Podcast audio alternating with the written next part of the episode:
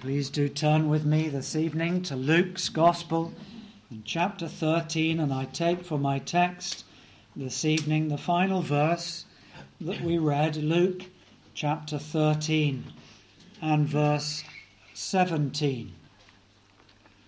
when he had said these things, all his adversaries, his enemies, those who had opposed him, were ashamed and all the people rejoiced for all the glorious things that were done by him. Well, I take as our title tonight Glorious Things Done by the Lord Jesus Christ. This chapter and the portion that we've read from it this evening seems to me it is a chapter of division. The people divided themselves some were against him. They didn't like what he did. They didn't like what he taught. And they didn't like him, the Lord Jesus Christ, the Son of God, their Creator. And yet, the Lord Jesus himself divided the people into two camps those who were for him and those who were against him. Some, it seems, were bound up by a hypocrisy that we shall consider. And there were others who had this notion, which is popular today. It was popular in the time of Job that those who have trouble and difficulty in life, that the cause of it is because of their own sin. That seems to be the argument here in the first few verses. He mentions a couple of calamities, and we shall look at those. But really, I'm going to expand upon these verses before we come to our text in verse 17. The people divided themselves. There were those that were superstitious, those that believed if something bad, if an accident is to happen, an illness, a great affliction, it's because the person has sinned and is more sinful than the other people. That's the argument here. Well, there is an underlying theme that's behind this, and the Lord Jesus is highlighting this. It's this tendency of human nature, and we all do it. I do it, you do it, to compare ourselves with each other. It's a little bit like a tall man and a short man standing next to each other. Next to the Shard, that tallest building in Europe, in the centre of London, there by London Bridge, a tower so high. And one man says to the other, I'm taller than you are. What little difference does it make if there's a centimetre here or there? Compared to the towering righteousness of the Lord Jesus Christ. Our comparison should not be with each other. That's one of the many challenges of social media. For us today, it's, there's good things about it. We can be informed, we can know the weather and the news and keep in touch with pictures of family. But the great danger is we compare Look at the holiday that he's just been on and she's been on. And we make these comparisons with one another.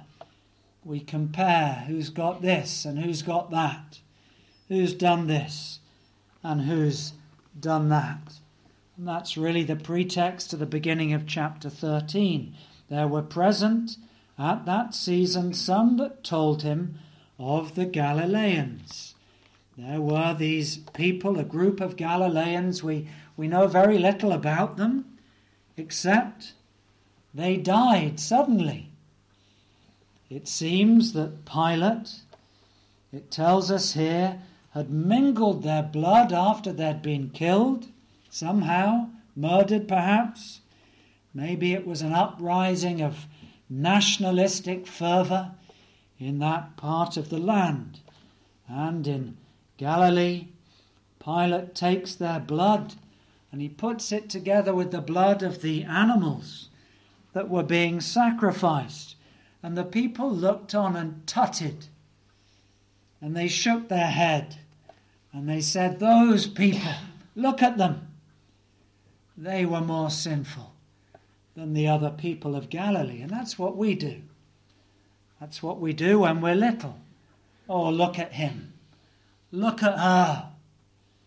Look at the way they dress.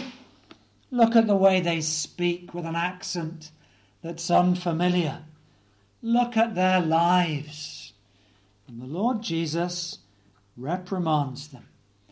He's going to repeat in two different examples. Verse 3, he says, Do you think those people that died were more sinful than the rest of the people that lived at Galilee? You don't understand the ABC.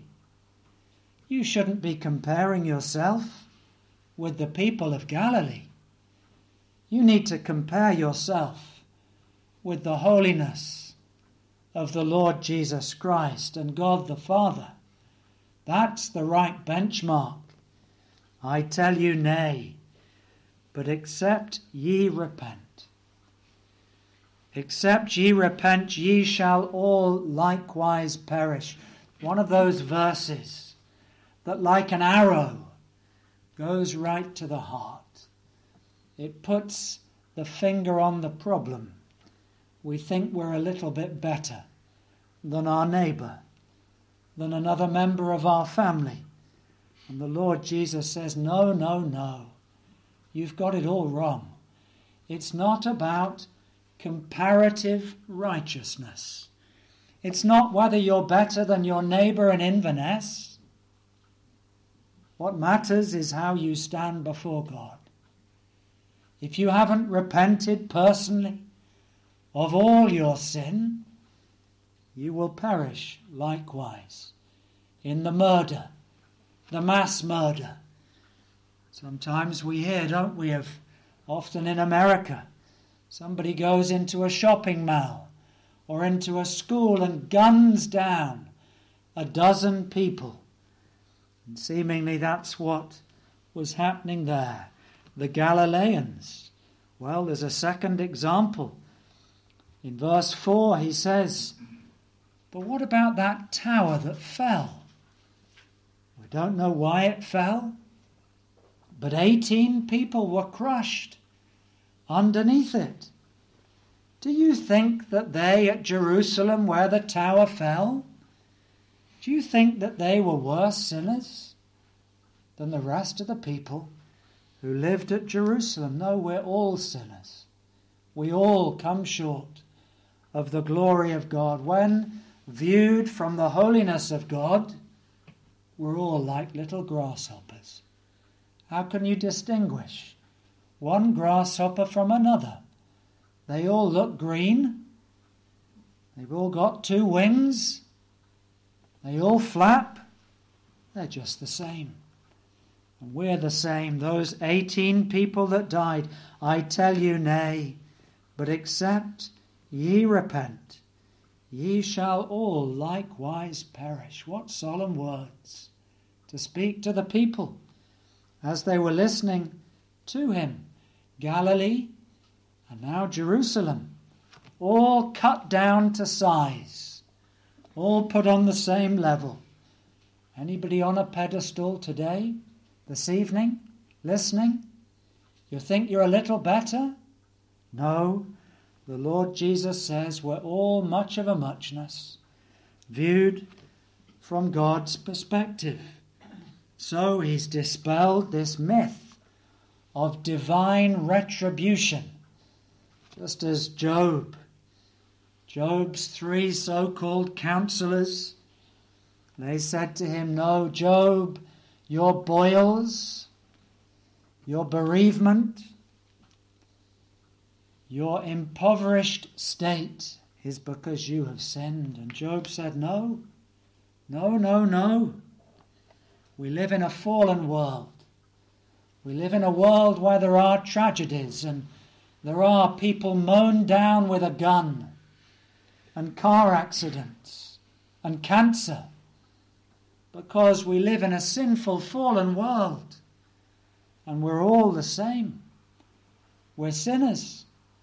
I'm affected by your sin, you're affected by my sin, and the world is groaning under sin. That's because of the fall.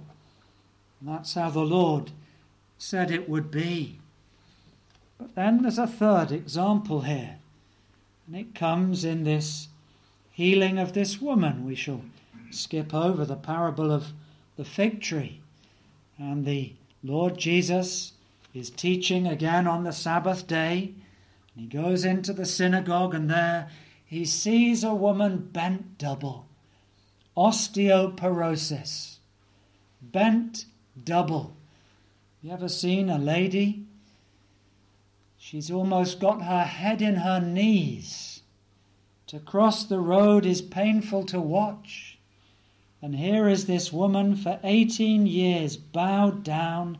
She couldn't even lift up her head. She had no strength, no ability. And there the Lord Jesus saw her. Oh, that's lovely, isn't it? The Lord Jesus saw her. He notices. He notices our condition and our plight. He saw her. He saw the need. It couldn't be missed. Everybody could see this woman, and they knew her terrible affliction. And what does he do? He doesn't pass by, as those did when the Samaritan was in need. No, he called to her. Do you know that's what the Lord Jesus does? He still calls. He calls this evening. He calls to everyone that's bent double, crippled, afflicted, in a condition and state. And he says to the woman, Woman, thou art loosed even before she calls on him even before he puts his hands on her. The woman is going to be healed, that's certain, because the Lord Jesus is going to do it, and his word is sure and certain. Woman, thou art loosed from thine infirmity. And he lays his hands upon her. And in that word, which is mentioned 40 times in the book of Mark, and also here, immediately Immediately. When the Lord Jesus says so, immediately he made her straight. She was bent double, crooked. Isn't that true of us? With our sin twisted. It's what the word iniquity means twisted, bent, bent double. This woman, and he straightens her out, beautifully straight, upright like a palm tree.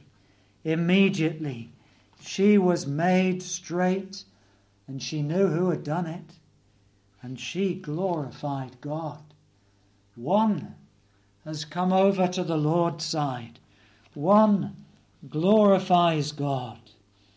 Now he puts his hands upon her, and the people are watching. There in the synagogue, we're going to see another hypocrisy highlighted here. The people are watching, there's enemies, scowling, sat there in their seats or reclining, and they're looking at him and they're thinking, This man, he's broken the Sabbath. Oh, the Lord didn't come to break the Sabbath. The Lord was the one that gave the Sabbath. But the Lord decides to heal. Shall not the God of all the earth do right? And there the Lord Jesus, he desires to heal. What a good day to heal. What a good day to be converted to Christ on the Sabbath day. But the people look on. They find fault. They try and claim that the Lord Jesus Christ has broken his own law. There are six days to work. The Sabbath day, that's not for work, and what you've done is work. It wasn't work, it was healing. This was eternal, eternal salvation. This was glory to God, that's not work. And the Lord answers and calls, Hypocrite, hypocrite. You don't see the sin in your own life? And you want to point your finger at the, at the Son of God, the second person of the Trinity? You want to find fault in a man whose only fault is to straighten a woman out, to give her life that she didn't have, to give her straightness that she desired. And they come and find fault, and they would have done the same with an animal. And he saves a woman who was in great need. And this woman is not just any woman, she is a daughter of Abraham, an affectionate term to say that this woman, she was in the godly line, so to speak. She's only afflicted in this way because the fall and Satan's work has bound her. 18 years a cripple. And his fault was to heal the hypocrisy. But you know, we have the same, don't we? We compare ourselves to others. We try to find just a millimeter of extra righteousness in our own thought. And if that's not good enough, we turn to someone else and we find fault in them. We see the minor, minor indiscretion. Not that what the Lord Jesus did was a fault, it wasn't. But they were accusing him of hypocrisy. They didn't see the plank, the tree, in their own eyes, wanting to find fault with the Lord Jesus Christ Himself. Well, that's the context. That's really the hypocrisy that He's exposing, this tendency of human nature to compare, endless comparisons it starts in the school playground. Look at him. Look at her. She's got the better trainers. She's got the smarter this, that, and the other. And It goes on in life. And you know, until the day we reach our grave, that's the natural human condition to compare ourselves with others and to find fault with others to lift up ourself just a little bit above. This is self righteousness. This is what the Lord Jesus is exposing. Well, there's a second lesson here. The lesson is really about repentance, and that's what I want to focus on for a few minutes. He repeats that twice, doesn't he? Except ye repent. Repentance, what is it? Is it just being sorry? Is it that cathartic feeling, a few tears? Oh, I feel better now. Somebody knows about my sin. I've wept a few tears. I can move on. Is that what the Lord Jesus means by repentance? No, I don't think so. Do you know the whole characteristic of the Lord Jesus' public ministry and John the Baptist is summed up in that one word repentance? That's not the message that's preached, is it, today? God is love. When people get to the end of life, they then have a funeral and the wings flap above the coffin. And the people are all taken to heaven. Isn't that what people say? No, the Lord Jesus says, except, unless, unless, that's the condition, unless you personally repent of your sin. This is what real Christianity starts with. There's a dawning realization no, I'm not better than the person next to me. I'm not a millimeter better in God's sight. We're all the same. And unless I've repented, Unless I've come before God to see my own sin, there's no hope for me. I can't excuse. I can't blame. I can't minimize my sin. I can't redefine sin to suit me and my purposes. Let me tell you five key words for repentance. Do you know repentance needs a knowledge of the sin that we've done? You can't repent, really, for sin that you don't know about, of course. Sometimes we do sin and we don't know we've offended, we don't know we've hurt. But for repentance to be real, we've got to have a knowledge of what we've done. We've got to ask God to show us our sin, to show us how vile our sin is in God's sight, that we've broken all of God's laws in word and thought, and indeed we need to have a knowledge of it so that we can acknowledge it to God. That's what David did in Psalm 51 when he had sinned. He acknowledged his fall and his sin. The second word that we need to know about repentance there is no repentance unless there's sorrow. You can't repent laughing. You can't repent dancing. You can't repent telling jokes. No, there needs to be a godly sorrow. Not some emotion that's whipped up, but there needs to be a genuine weeping in the heart over what I've done and said, and over the offence that I've caused to God. The third word, a knowledge, a sorrow, there needs to be a hatred of that sin. Is the sin in your life? You've just carried on with it year after year, causing damage to yourself and to others, and you haven't yet hated that sin. There needs to be a hatred, a detesting. Oh, I don't want to live that way anymore. With God's help, I will turn I will offend no more. And then, fourthly, there needs to be a confession. You can't repent without coming in prayer. Repentance is prayer. You can't repent without prayer.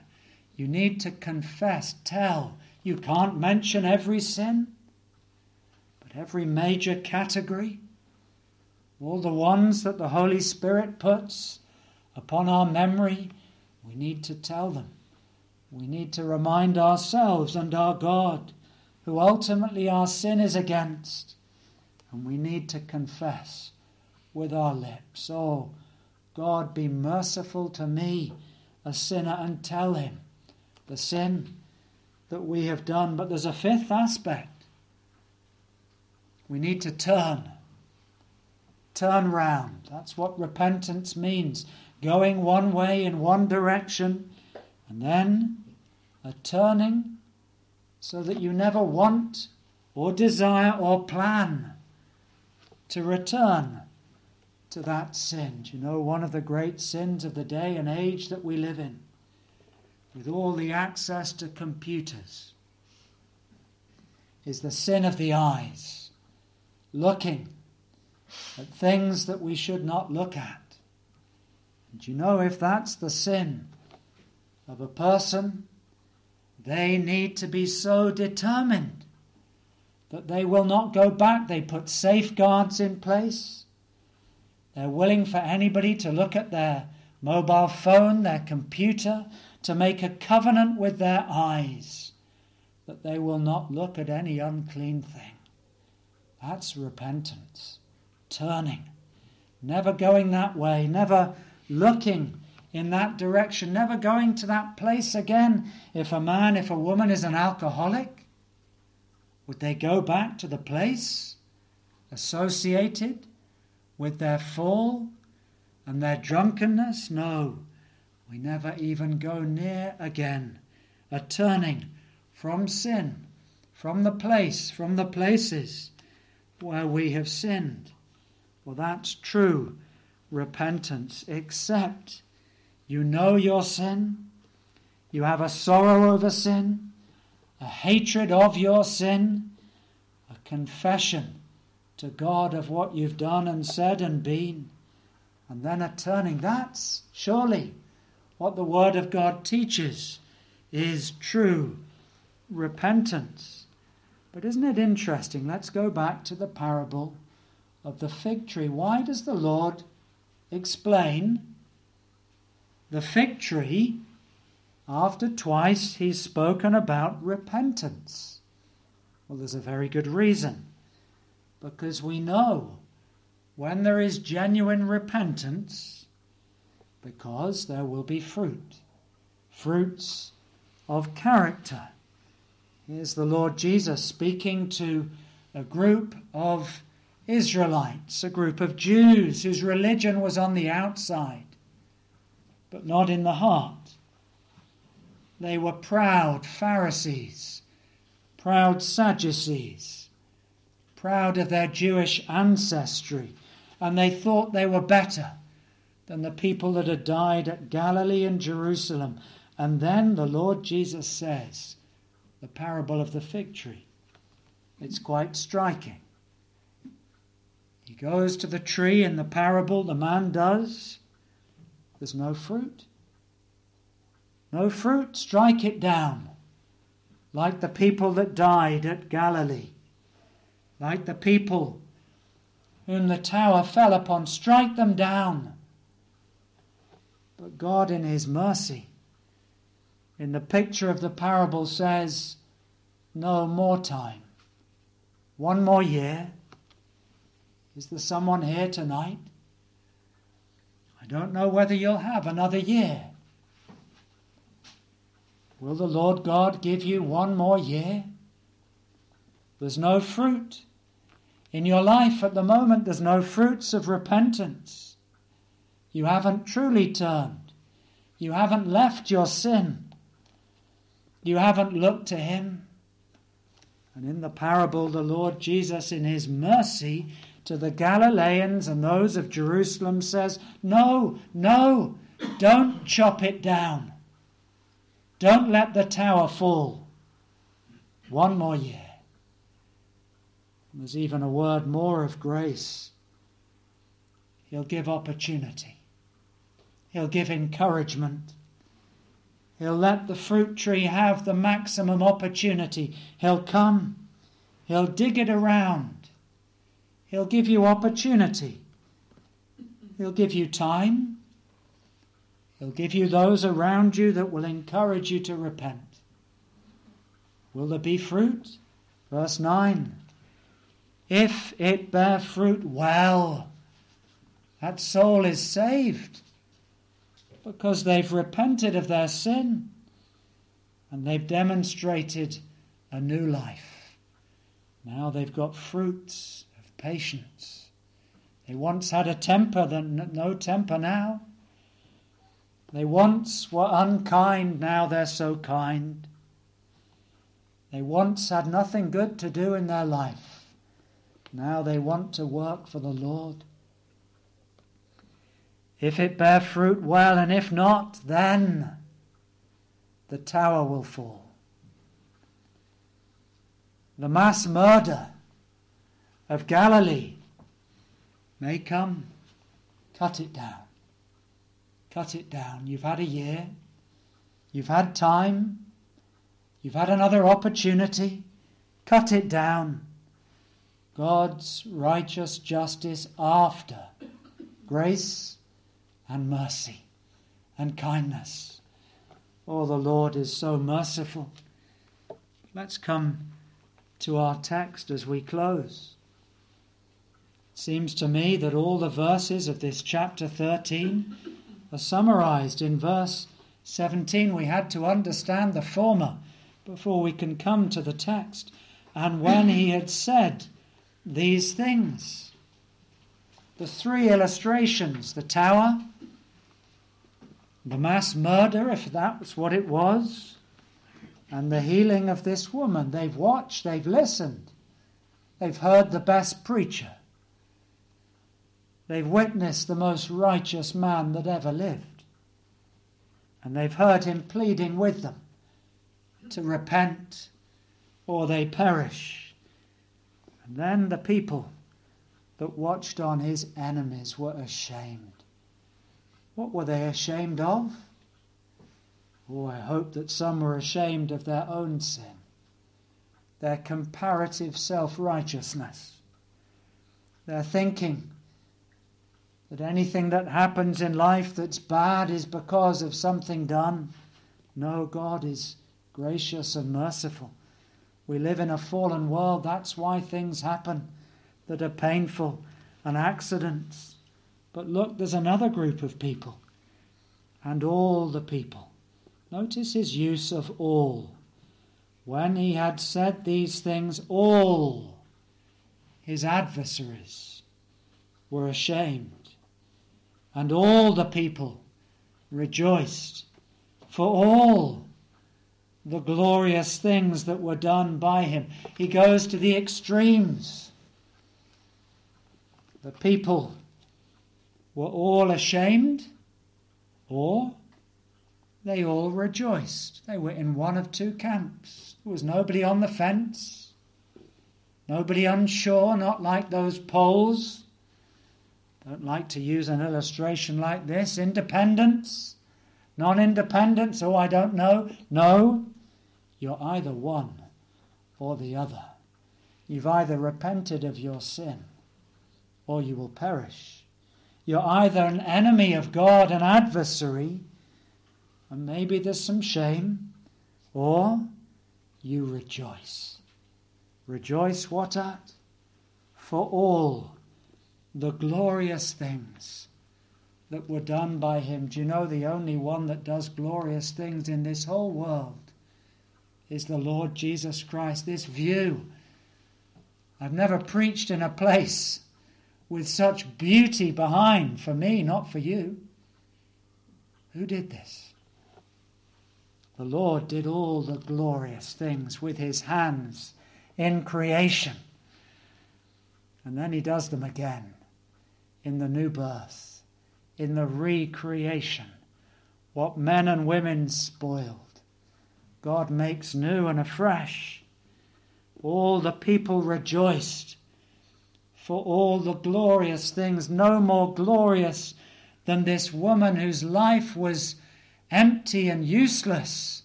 She couldn't see, she couldn't work, she couldn't live as she desired. And the Lord Jesus sees her heals her, touches her, calls her to himself, and straightens her out.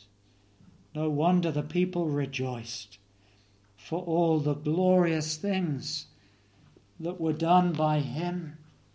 In another gospel, on the same passage, it said, They were amazed, astonished.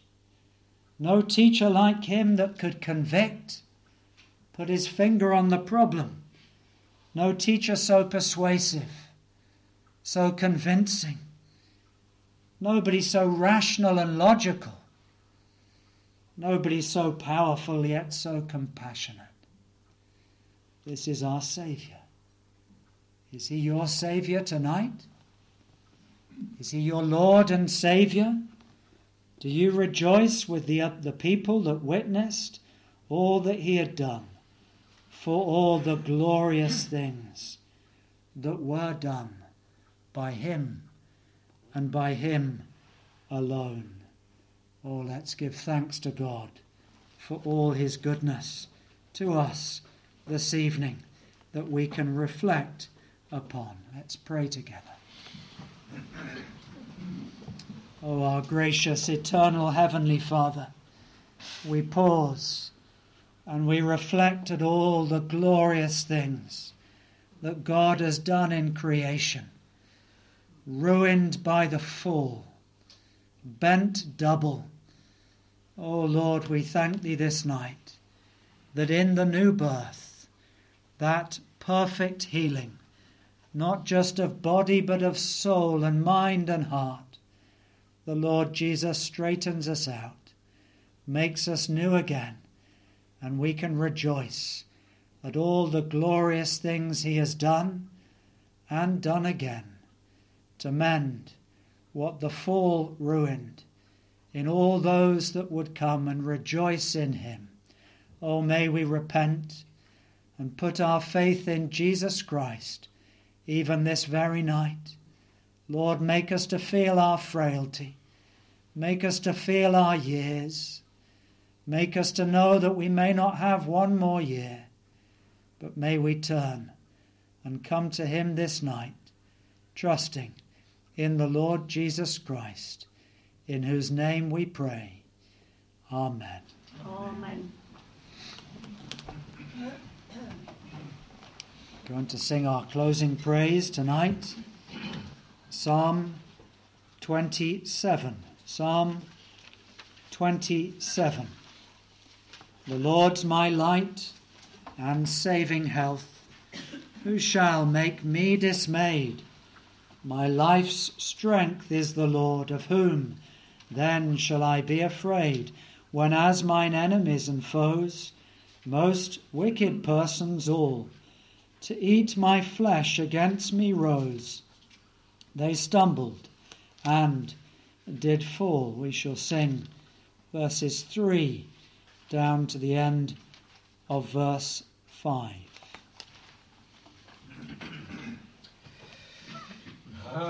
Against me, though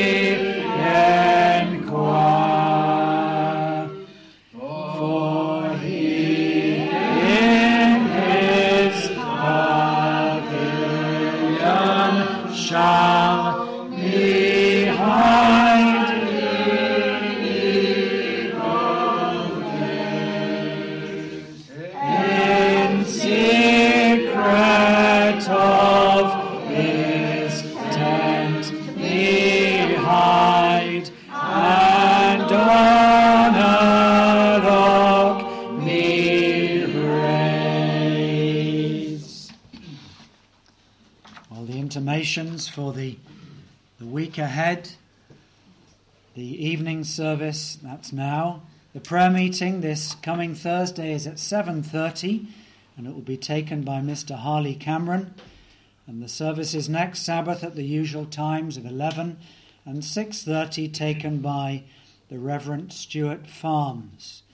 And a notice of Saturday the 20th of August, the Scottish Reformation Society are holding an online conference and details on the flyer on the flyer on the table in the vestibule. Do thank you for your warmth and invitation to come and preach and minister today, and thankful for the Lord's blessing upon each one of us. Let's close with the benediction now. O our gracious God and Father, we're thankful for a day in thy house, a day where we've been able to praise thee, a day where we've been able to remember thy goodness to the children of men. And, O Lord, now as we go into another week, we do pray that we will not wander from the pathway, that we will live near to the cross, that we will have a close walk with our God. O Lord, so now may the grace of the Lord Jesus Christ, the only Saviour, the love of God Almighty, and the fellowship and the communion of the Holy Spirit be with each one of us now and for evermore. Amen. Amen.